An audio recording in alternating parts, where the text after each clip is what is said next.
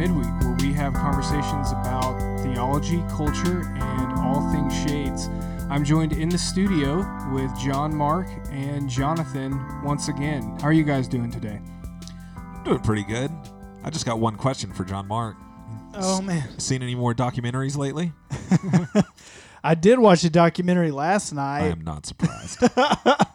If you really want me to answer this, uh, it's about the creator of the show Everybody Loves Raymond and how they he got a call one day from some creatives, I guess in Russia, because they turn a lot of American sitcoms into Russian sitcoms. it's very controversial right now. And so they, uh, well, this, yeah, this was like several years ago.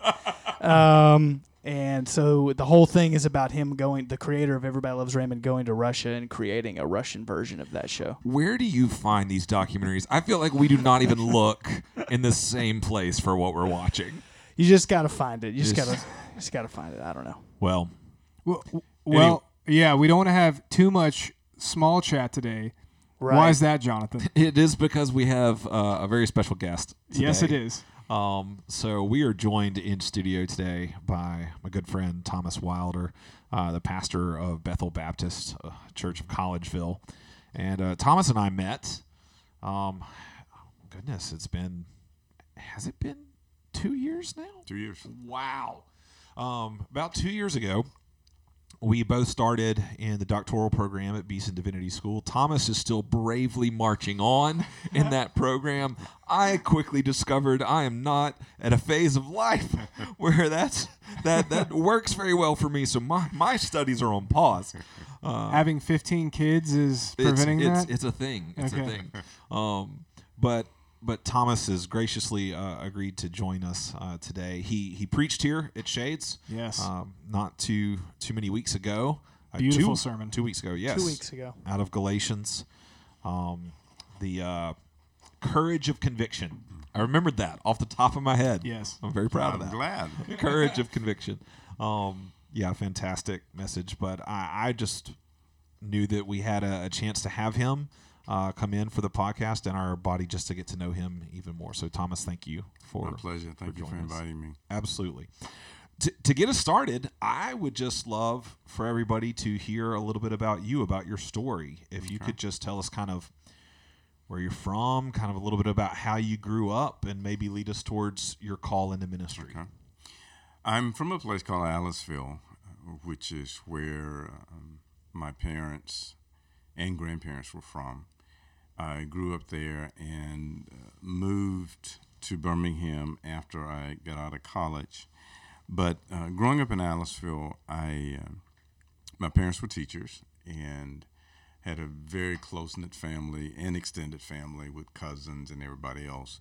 Uh, grew up in a in a pretty segregated environment. Started school in segregated schools, and and really didn't know a lot about that because our community was very much intact. You know, we there were certain places we went, and so we had fun there. We, so I, I didn't have to interact with a lot of other people. Uh, when I was in the sixth grade, my parents thought it would be a good idea, for whatever reason, to send me to the all white school. wow. And um, so I went to the all white school and was uh, a little ma- amazed at some things, um, such as people not thinking that I could do the same caliber of work of other people. And, and I never had that in all the all the grades that I've been to because both of my parents are teachers. They expected the, the best out of us, Right. and and so we were used to delivering the, the best. And when I got there, I, I remember one of my first uh, oral tests was a spelling bee. We, we had a teacher who would call out the words, we would write them down, and we'd take our papers up to her to be graded. Well, it was no big deal. Spelling at one point was one of my better subjects, so she called out the words. I wrote them down. I went up to her desk. She graded my paper. I made a hundred. I came back, turned my paper face down, and I could see all these kids really curious about what I made. And mm. when they found out I made a hundred, they were just flabbergasted that I made a hundred, and I was surprised that they were flabbergasted because spelling is just spelling. Uh, so, so I, I grew up in that, and Ar- around what year was that because that was middle school? Yeah, I was in the sixth grade, and I started school when I was about seven, so I was probably about thirteen at that time. Uh, my birthday is later in the year, so it, in Alabama at one point, if if your birthday is after I think October first or something, you had to wait the next year. So I was almost seven, so uh, it was probably about thirteen. But anyway, grew up grew up in that, and um, came to came to faith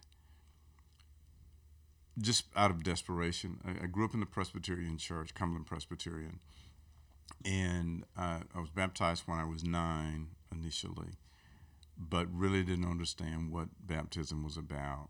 And then a friend of mine and first cousin was in an automobile accident on uh, December, on October thirteenth, nineteen seventy three, and he was killed.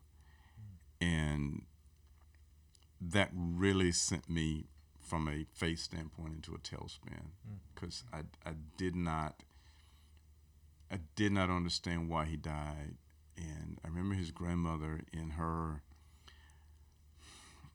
in her uninformed theological way said that the reason why he died is that there was sin in his house. Mm-hmm. And that sent me into a further tailspin because who has not who does not have sin in their house? Mm. And and her her point was that God was punishing their family because there was sin in the house.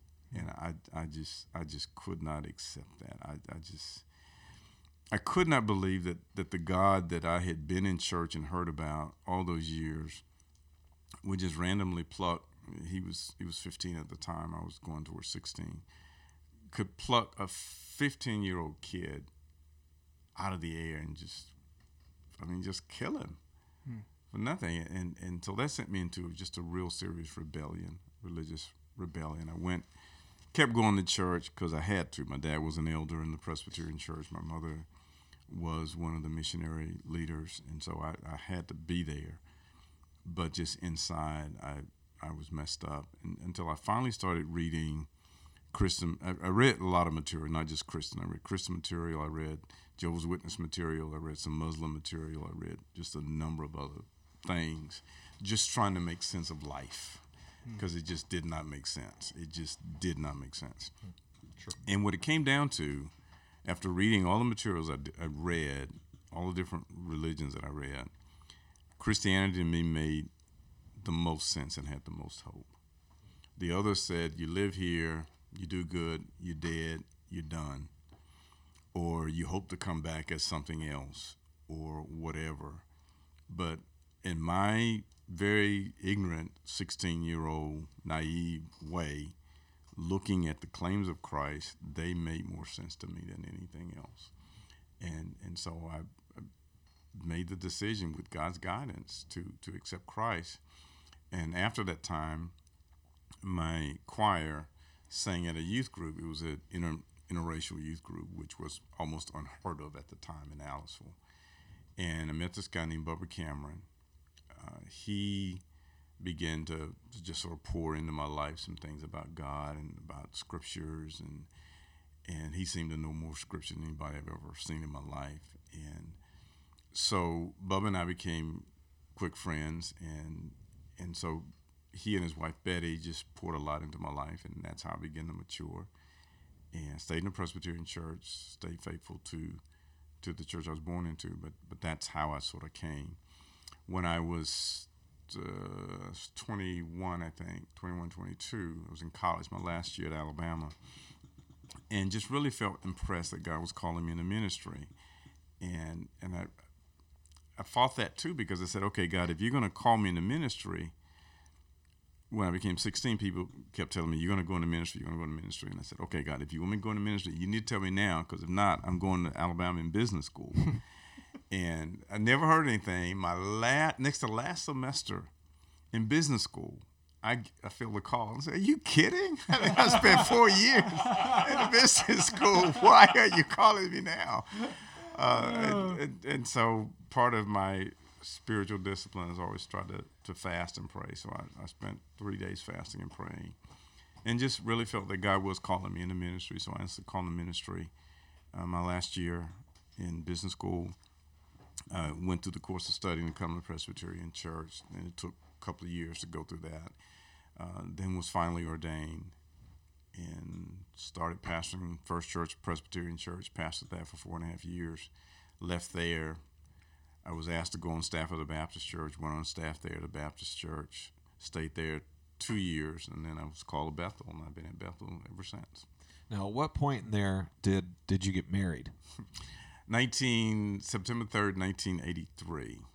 Uh, I got married, and when I the first day, Just just you know, I, I would be born the next month. but thanks for making me feel young and vibrant there, Jonathan. I really appreciate that. Um, but the, the first day I was at Bethel, the first day I was asked to, to speak, my second daughter was born that very same day. We went to the hospital that morning about five because Michelle had labor pains. And so I went and I had to speak at a prayer breakfast that morning at seven. So I went to prayer breakfast. I went back to the hospital, came back at 11 o'clock, preached, went back to the hospital. And at 9 o'clock that night, my, my daughter was born. So, so So so it was an uneventful day. A very uneventful. Just really laid back every Sunday for, for pastor. And and you have four or five. We have four. Four, four mm-hmm. children, mm-hmm. and they're all they're all grown. They're all grown. Yep. Baby girl just got married last year. Oh wow. Yeah. Living in Dallas. Well, tell us uh, a little bit about um, uh, Bethel as a church. Bethel's a historic church here in our city. I mean, it, remind me when it was founded. It was 1904, March Wow. 25th, 1904. Yeah, been here just a, a little bit longer than Shades. um, Just a couple of months.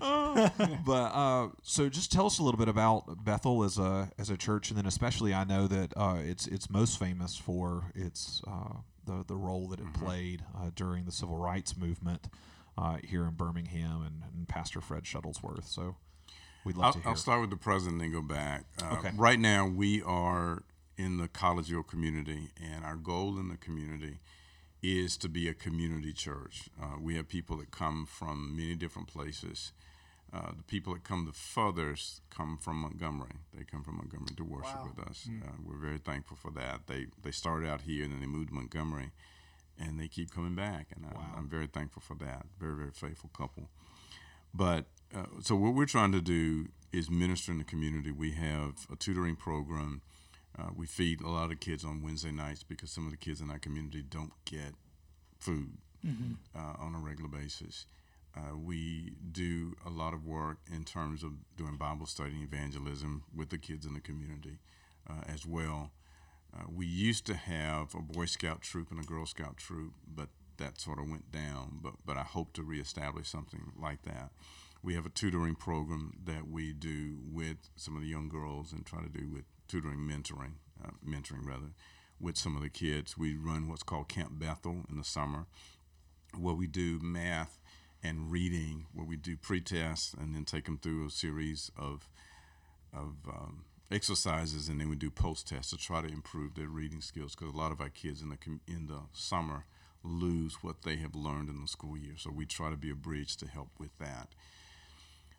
In the past, uh, Bethel was known as a civil rights church, and, and we still we still are very active in terms of trying to get our people engaged politically. But we were known for Reverend Fred Shuttlesworth, who in 1953 came to Bethel, stayed till 1961, and was the primary one who was fighting segregation at all points. Uh, he is the one that invited Dr. King down to Birmingham.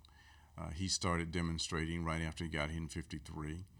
Uh, and he started demonstrating because some of the services that he had requested for the community were not given to our community just because it was a black community. And so he began to take on the, the segregation system. Uh, His point was we're, we're paying taxes, we're good citizens, we're, we're like everybody else. Why can't we get the services? What were some of those services, if you don't mind me asking? Uh, street lights, uh, sidewalks, uh, the right to vote, just little things like that, police protection. It, it actually started from police protection. That's how he, he and Bull Connor initially tied up. Uh, there was a little night spot, from what I hear, in the community where just about every weekend or every other weekend, someone was hurt, got in a fight, was stabbed or shot, whatever. And so he said, "Look, we need more police protection out here." He went to the city and was basically told, "We really don't care what happens to you out there." Hmm. Hmm. And and so that's that began that, that began him pushing against racial segregation. Yeah. And so instead of like most people, they took on just bus, being able to ride the bus. He took on education, he took on voting, he took on employment, he took on everything. Wow. And for his efforts, uh, in 1956, December 25th, 1956, his house and church were bombed. And then he kept going. 1958, his church was bombed again. And then in 1961, uh, it was bombed for the third time. Wow. And so we we have the distinction of being probably the most bombed place in America without any loss of life. And to the credit of the people at Bethel, no matter what went on, they never missed a service. Not ever. Even Wow. if there were no windows in the church, they came, they swept up the glass. At 11 o'clock on Sunday morning, they were having church. Unbelievable. Yeah. So they were bombed during the week. They were bombed at night when Yeah. no one was in the building. Yeah. And how? Well, the last time, the last time there were some kids downstairs. Uh, they were rehearsing for a Christmas play. It was in December of 1961, and my organist, well, she retired. My organist was a was a child, and she was down there, Wow. and they got trapped in the building. oh my goodness. Wow. So Did they all get out okay? they did. Okay. The, the police did not want anybody to go in, but this organist, her father, you had to know him. Quiet man, but very determined. Mm. Very determined. And so he went in. He got his children out. Wow. So, so that's that's who we are. We've been recognized as a world. I mean, as a national historic landmark. We're on the. We were initially on the short list for World Heritage Site, which means we would be one of the most historic places in the world should we get that designation. We're still working through the process now. Depends on how things shape out politically because the world has to vote on this. And if we if, if we get our reputation back in the world, and maybe there's a chance that in the next 10 years that we would be listed as a World Heritage Site, Right. which is one of the things I'm working for. Now the the facility that uh, y'all are in right now, like I was able to come and visit y'all Right. last year, and the facility y'all are in right now is a newer facility. But if I remember correctly, y'all still maintain That is correct. the the older facility that was bombed and, and such. It is it maintained.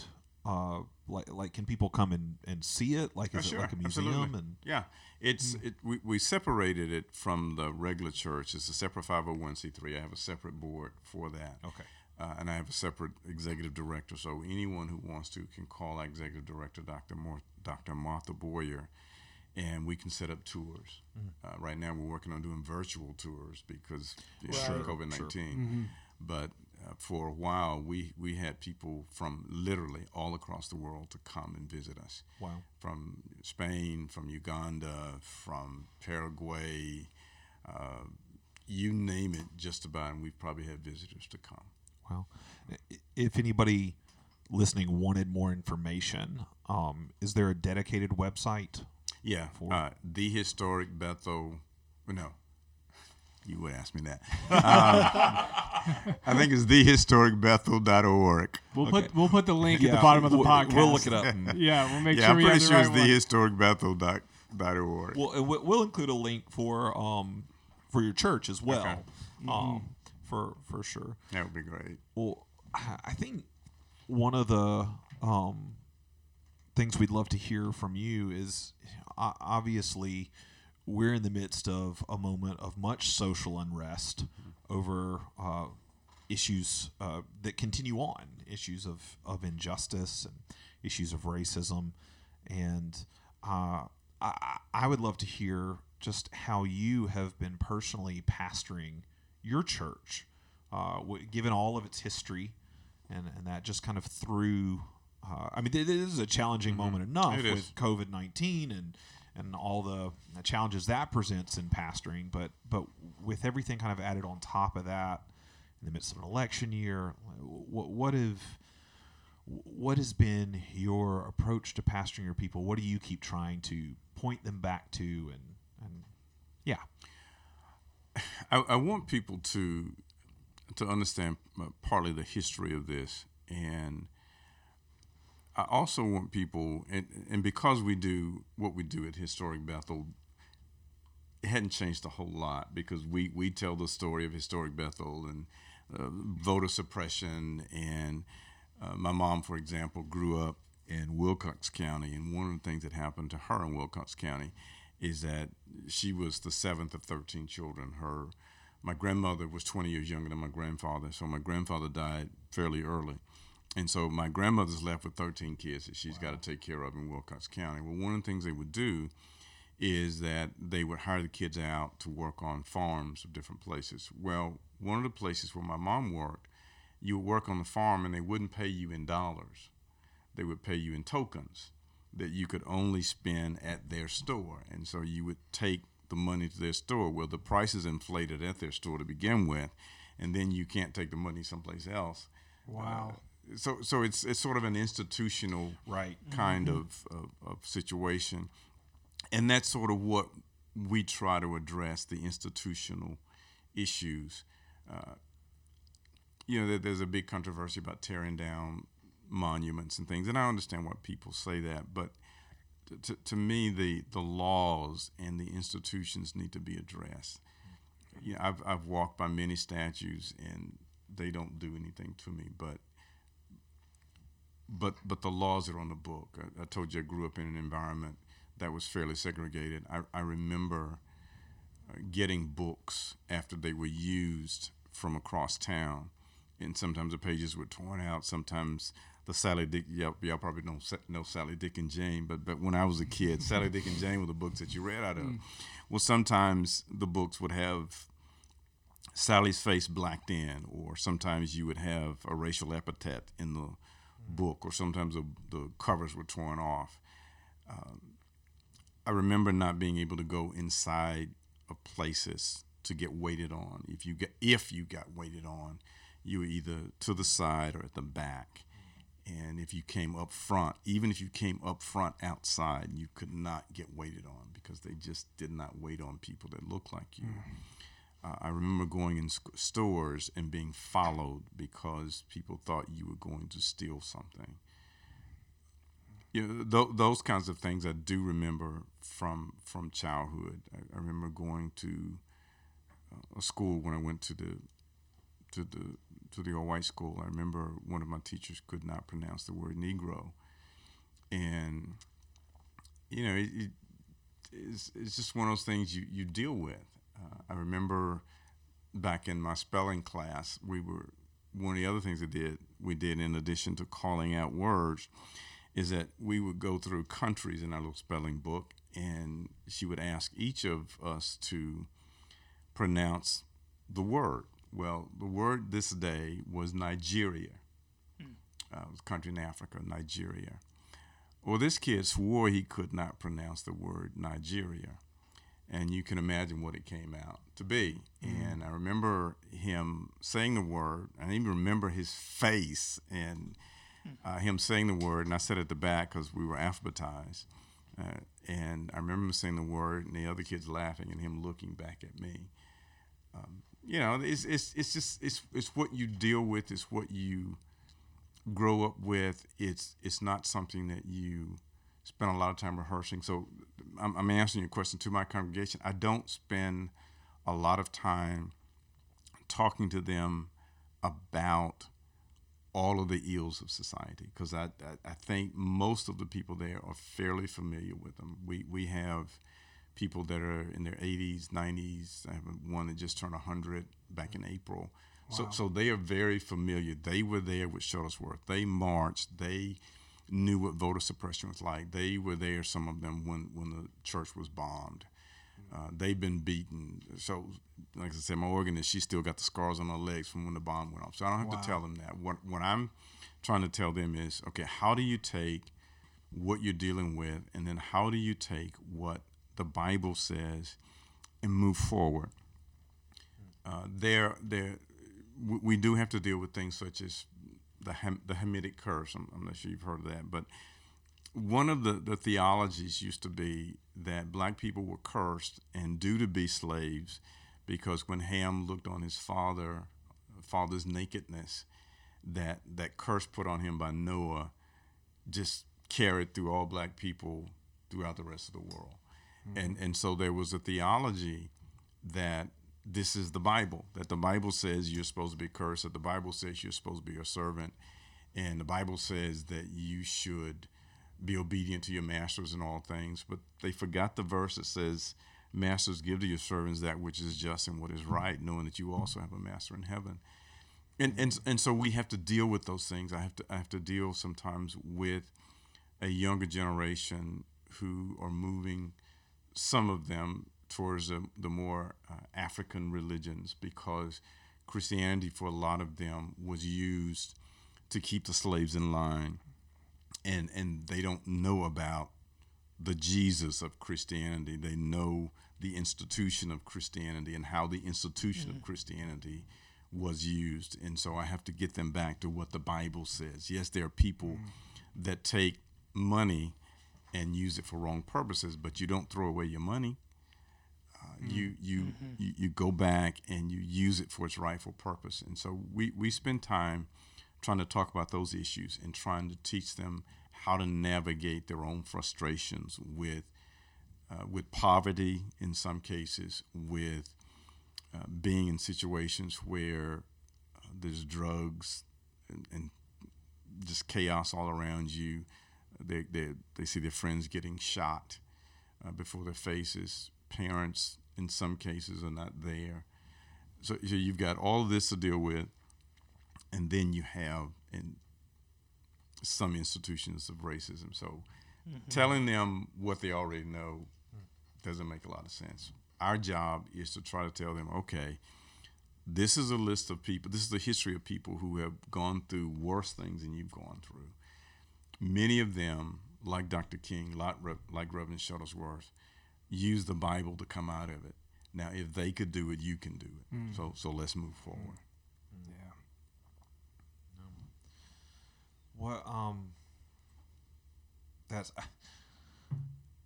I, I, just hearing your confidence in scripture and your your call to come back to scripture to not let what people have done the way people have manipulated scripture um, be the lens through which we see Jesus but to actually see Jesus for who he is it's just such a good reminder. I, I, believe it or not, I can remember as a, I was probably eight or nine years old.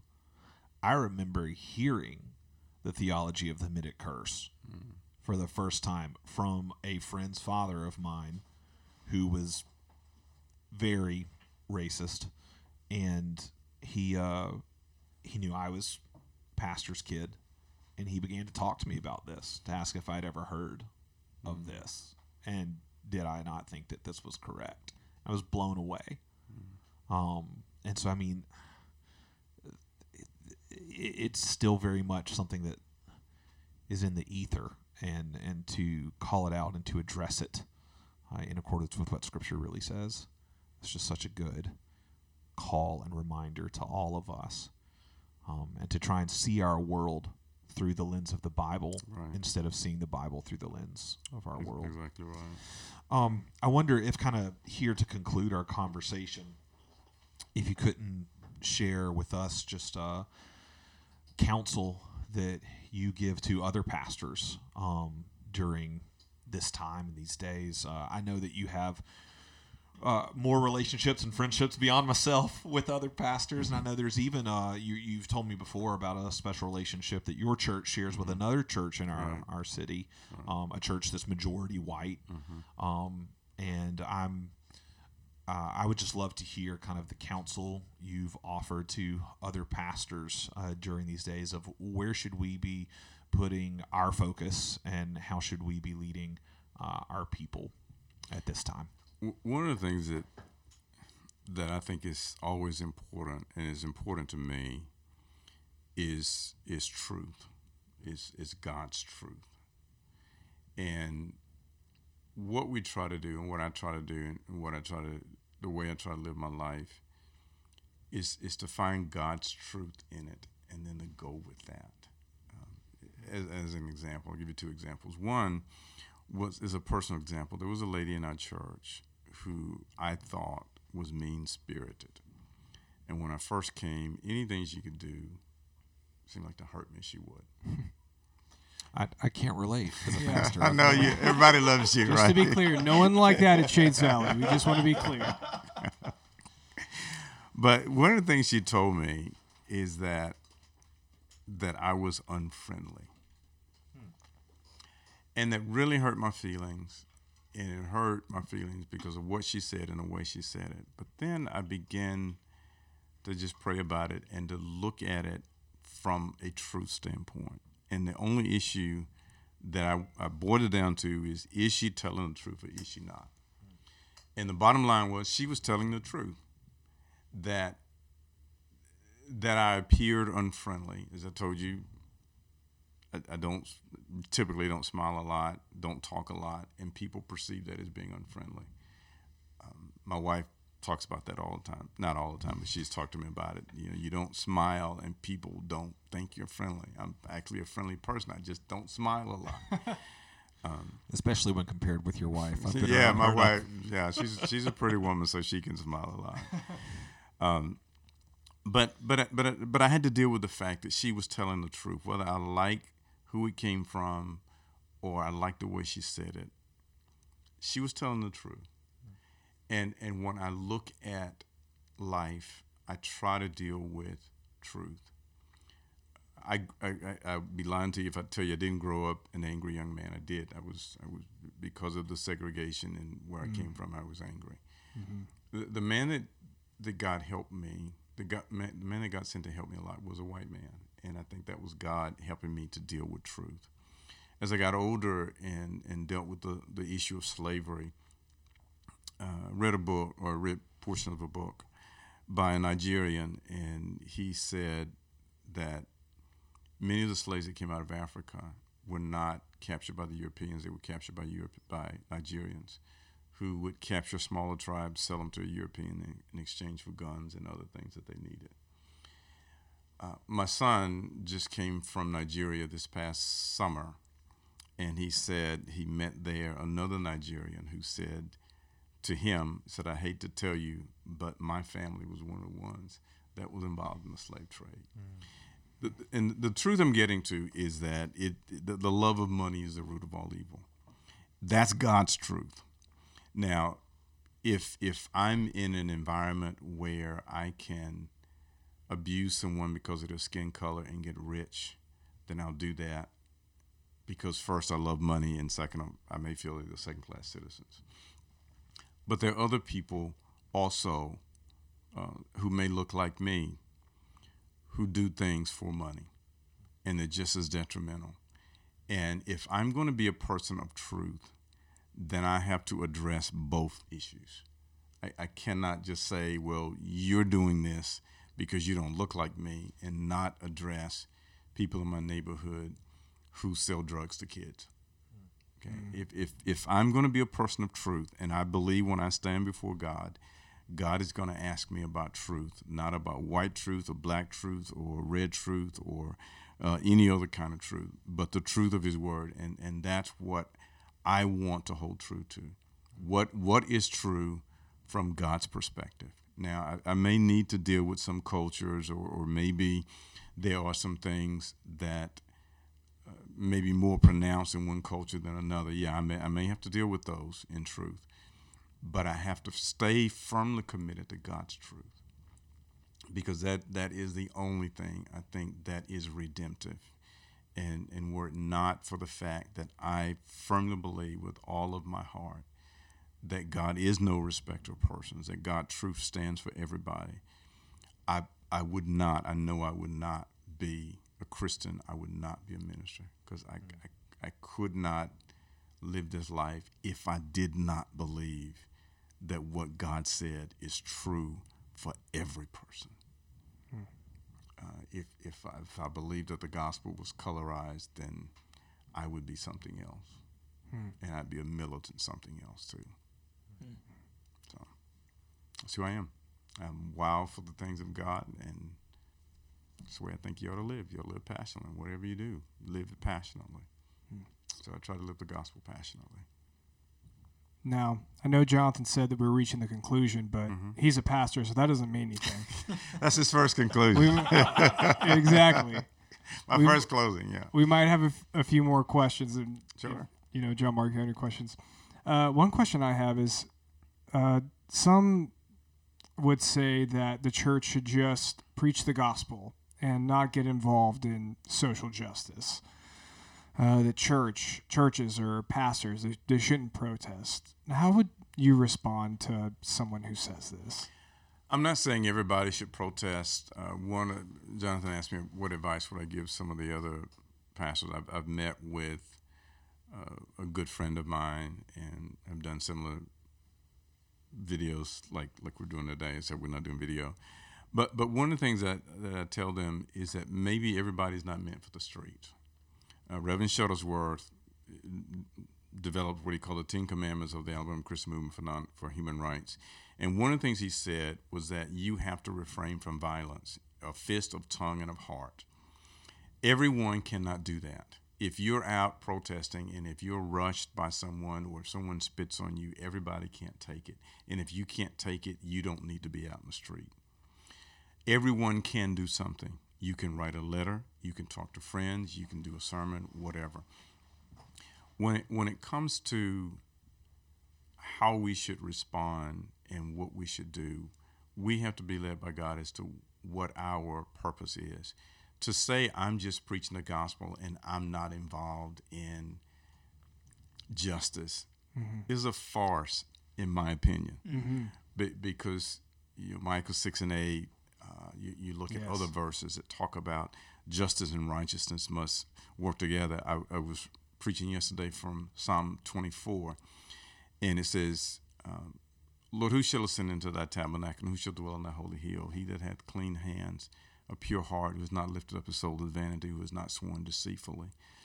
Those things are in the middle of this great celebration of of it, this was actually written by David as he was taking the ark back up to Zion, but but it's it's it's figurative of that day when we will all enter into uh, our eternal kingdom, and it talks about having a clean hand. So so how can you tell me I'm just preaching the gospel, but yet you're making money off of people who are taking advantage of other people, or you are turning a blind eye, or and I'm not preaching the Old Testament, but I'm just giving this as an example. There was an example in the Old Testament that said you should not bring the high a harlot into the temple of God.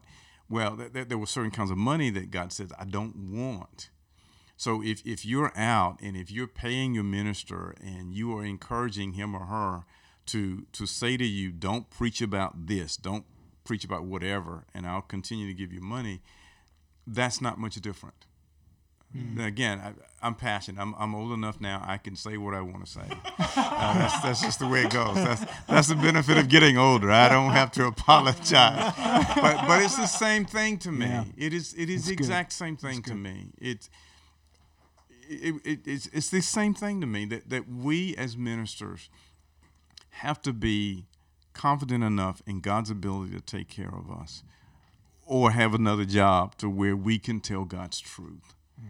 And and we have to be able to tell God's truth. We have to be able to to deal with moral issues as well as economic issues and sometimes political issues. We have to be able to tell the truth.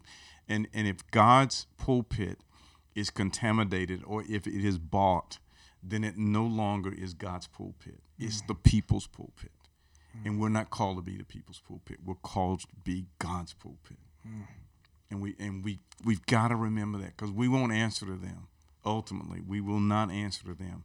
We will answer to God Almighty. Mm-hmm. And and we want our hands clean. We don't want the blood of anybody on our hands because we failed to tell them the truth or we failed to intercede for them. I'm not saying beat people across the head, but but we have to tell the truth. We have to. Mm. If you'd just like to take the rest of our time to preach, Yeah. I'm a little upset that we didn't bring the worship band in today Perfectly because it fine. feels like we might need to invite them up on the stage at this point. feeling an altar call. Maybe give an altar call after on. that. I get a little passionate. No, no, it's fantastic. No, I mean, I, amazing. a- as you were talking, I was just thinking about. So, so we've been going through Revelation. I was just even thinking about yesterday, uh, us talking about God, uh, God's kingdom coming, and ultimate righteousness and justice coming. I mean, this is this is the conclusion of the gospel, right? Is that He makes all things new, and that includes there being. Uh, a new heavens and a new earth in which righteousness dwells, in which justice is done. And I'm just sitting here going, like, how can we bear witness to that gospel in word and not have deeds that match it, Mm-hmm. not have deeds that bear witness to the the truth that that that's the kind of kingdom we're preaching, the kind of kingdom that's coming. I, I, I tell, I, I, I, try to tell our people all the time that that you can't. That, let me phrase it. Jesus said, "You will always have the poor with you." It, it, it, it's a it's an illusion that we're going to cure poverty before Christ comes, or that we're going to rid the world of its ills or evils or of all of its injustices. But that doesn't mean like Jesus when he says you'll always have the poor with you isn't saying so don't give to the poor, don't fight poverty. Mm-hmm. But we have a different motivation. We have a different reason for why we do these things. And our reason is to bear witness. We fight poverty to bear witness to the truth that one day poverty will be eliminated. We fight injustice, we fight racism, we fight all of these different things to testify to the truth that there's a kingdom coming in which righteousness dwells. And so, so I, I just, uh, as I listen to you, it just, it's a reminder me of the truth that I, I feel like we can't preach the gospel with any kind of integrity if our deeds aren't bearing witness to to that reality I- I agree as with you. well. I mean, Jesus came preaching, yes, but he also healed the sick and and demonstrated, and Very bore true. witness to to the type of kingdom that was mm-hmm. was coming. Sorry, All right. Uh, And, and just So if I good. may, just So one other good. verse. I, I love the verse in James that says, "Pure religion." James one. Uh, I want to say it's around twenty-seven, somewhere along there. Pure religion and undefiled before God and the Father is this: to visit the fatherless and the widows in their affliction, mm. and to keep yourself unspotted from the world. To, to visit the fatherless and the widows. And those three words are very important in their affliction, in their time of need. Mm. So it's not just keeping yourself unspotted from the world. You've got to do something.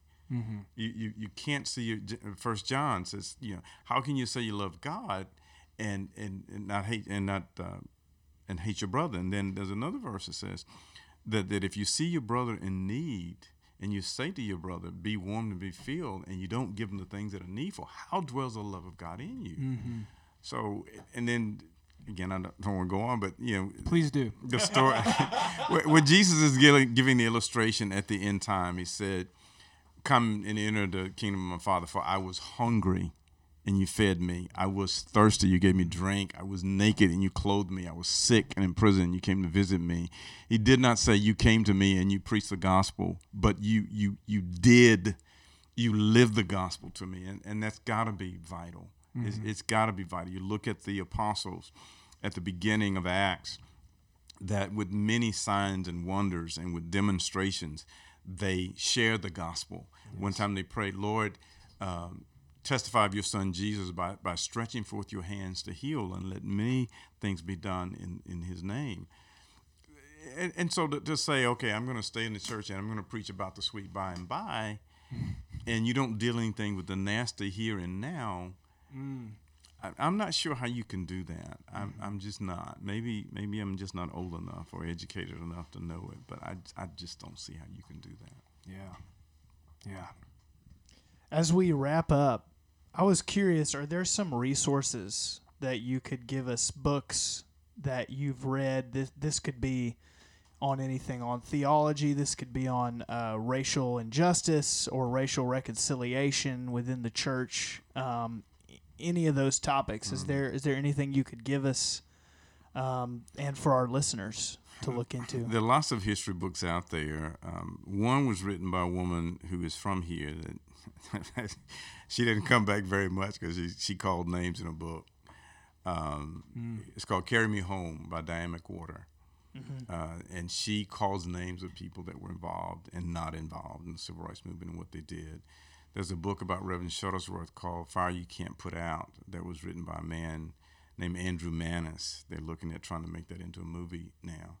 There's another book by a guy named Dr. Glenn Eskew called But for Birmingham. And that title came from a meeting at the White House with Senator John Kennedy as he was getting, um, President, John, President Kennedy, as he was getting ready to sign an important piece of legislation. He began the meeting with, But for Birmingham, we would not be here. So it chronicles all the things that led up to that. Uh, there, there's a book called Slavery by Another Name. Uh, there, there's just so many books out there that chronicle things that. Now, uh, I will forewarn you that some of them are hard read because they they come right at you, and and they tell you things that you're not told in school, or that have been changed uh, in school, but but they they tell you a history that sometimes we want to run away from. But it's it's just there in black and white. Or, or those, if you don't mind me asking, John said, like I said, another conclusion, but it doesn't mean anything. a room of pastors, reading or, or reading some of those works, or is that hard for you? Uh, does it bring up memories? Yes. Um, Yeah. One of my, uh, Jonathan mentioned the church that we have a partnership with uh, is Mountain Brook Community Church, Tim Callum. Tim and I were doing a podcast, video podcast, and he asked me if I had watched all of George Floyd's uh, video when he was killed. And I told him, quite frankly, no, and I don't plan on watching it because it it it brings up things that I that need to die um, in me. I've I've never watched all of Roots for the same reason. Uh, I, there's just certain things I don't watch. Uh, some of those things, not to that extreme, but some of those things I lived through, and I don't need to be reminded of them. Uh, you you don't need to tell me how it feels to feel like somebody's foot is on your neck and you can't breathe while everybody sits by and watch. Mm-hmm. I, I don't I don't need to watch that to know how that feels.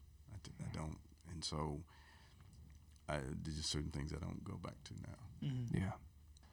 Thomas, what do you find? One of the things that has impressed upon me, just even as we've had this conversation, is just um, your constant quotation of scripture. Um, and I'm just curious. Uh, you, you mentioned how there are certain places you can't go to um, because of what it brings up. Where where do you most commonly go to for hope? Always to the scriptures. Always. Um, the the man that helped me when I was very young issued a challenge in our youth group. Every week we met on Tuesday night. Every week he gave us a different scripture to memorize. Memorize. And I'm a unfortunately very competitive person. And I made up in my mind I would if you didn't memorize the scripture that week, he would you had that one and another one. And my goal was never to have the same scripture for for a week. Hmm.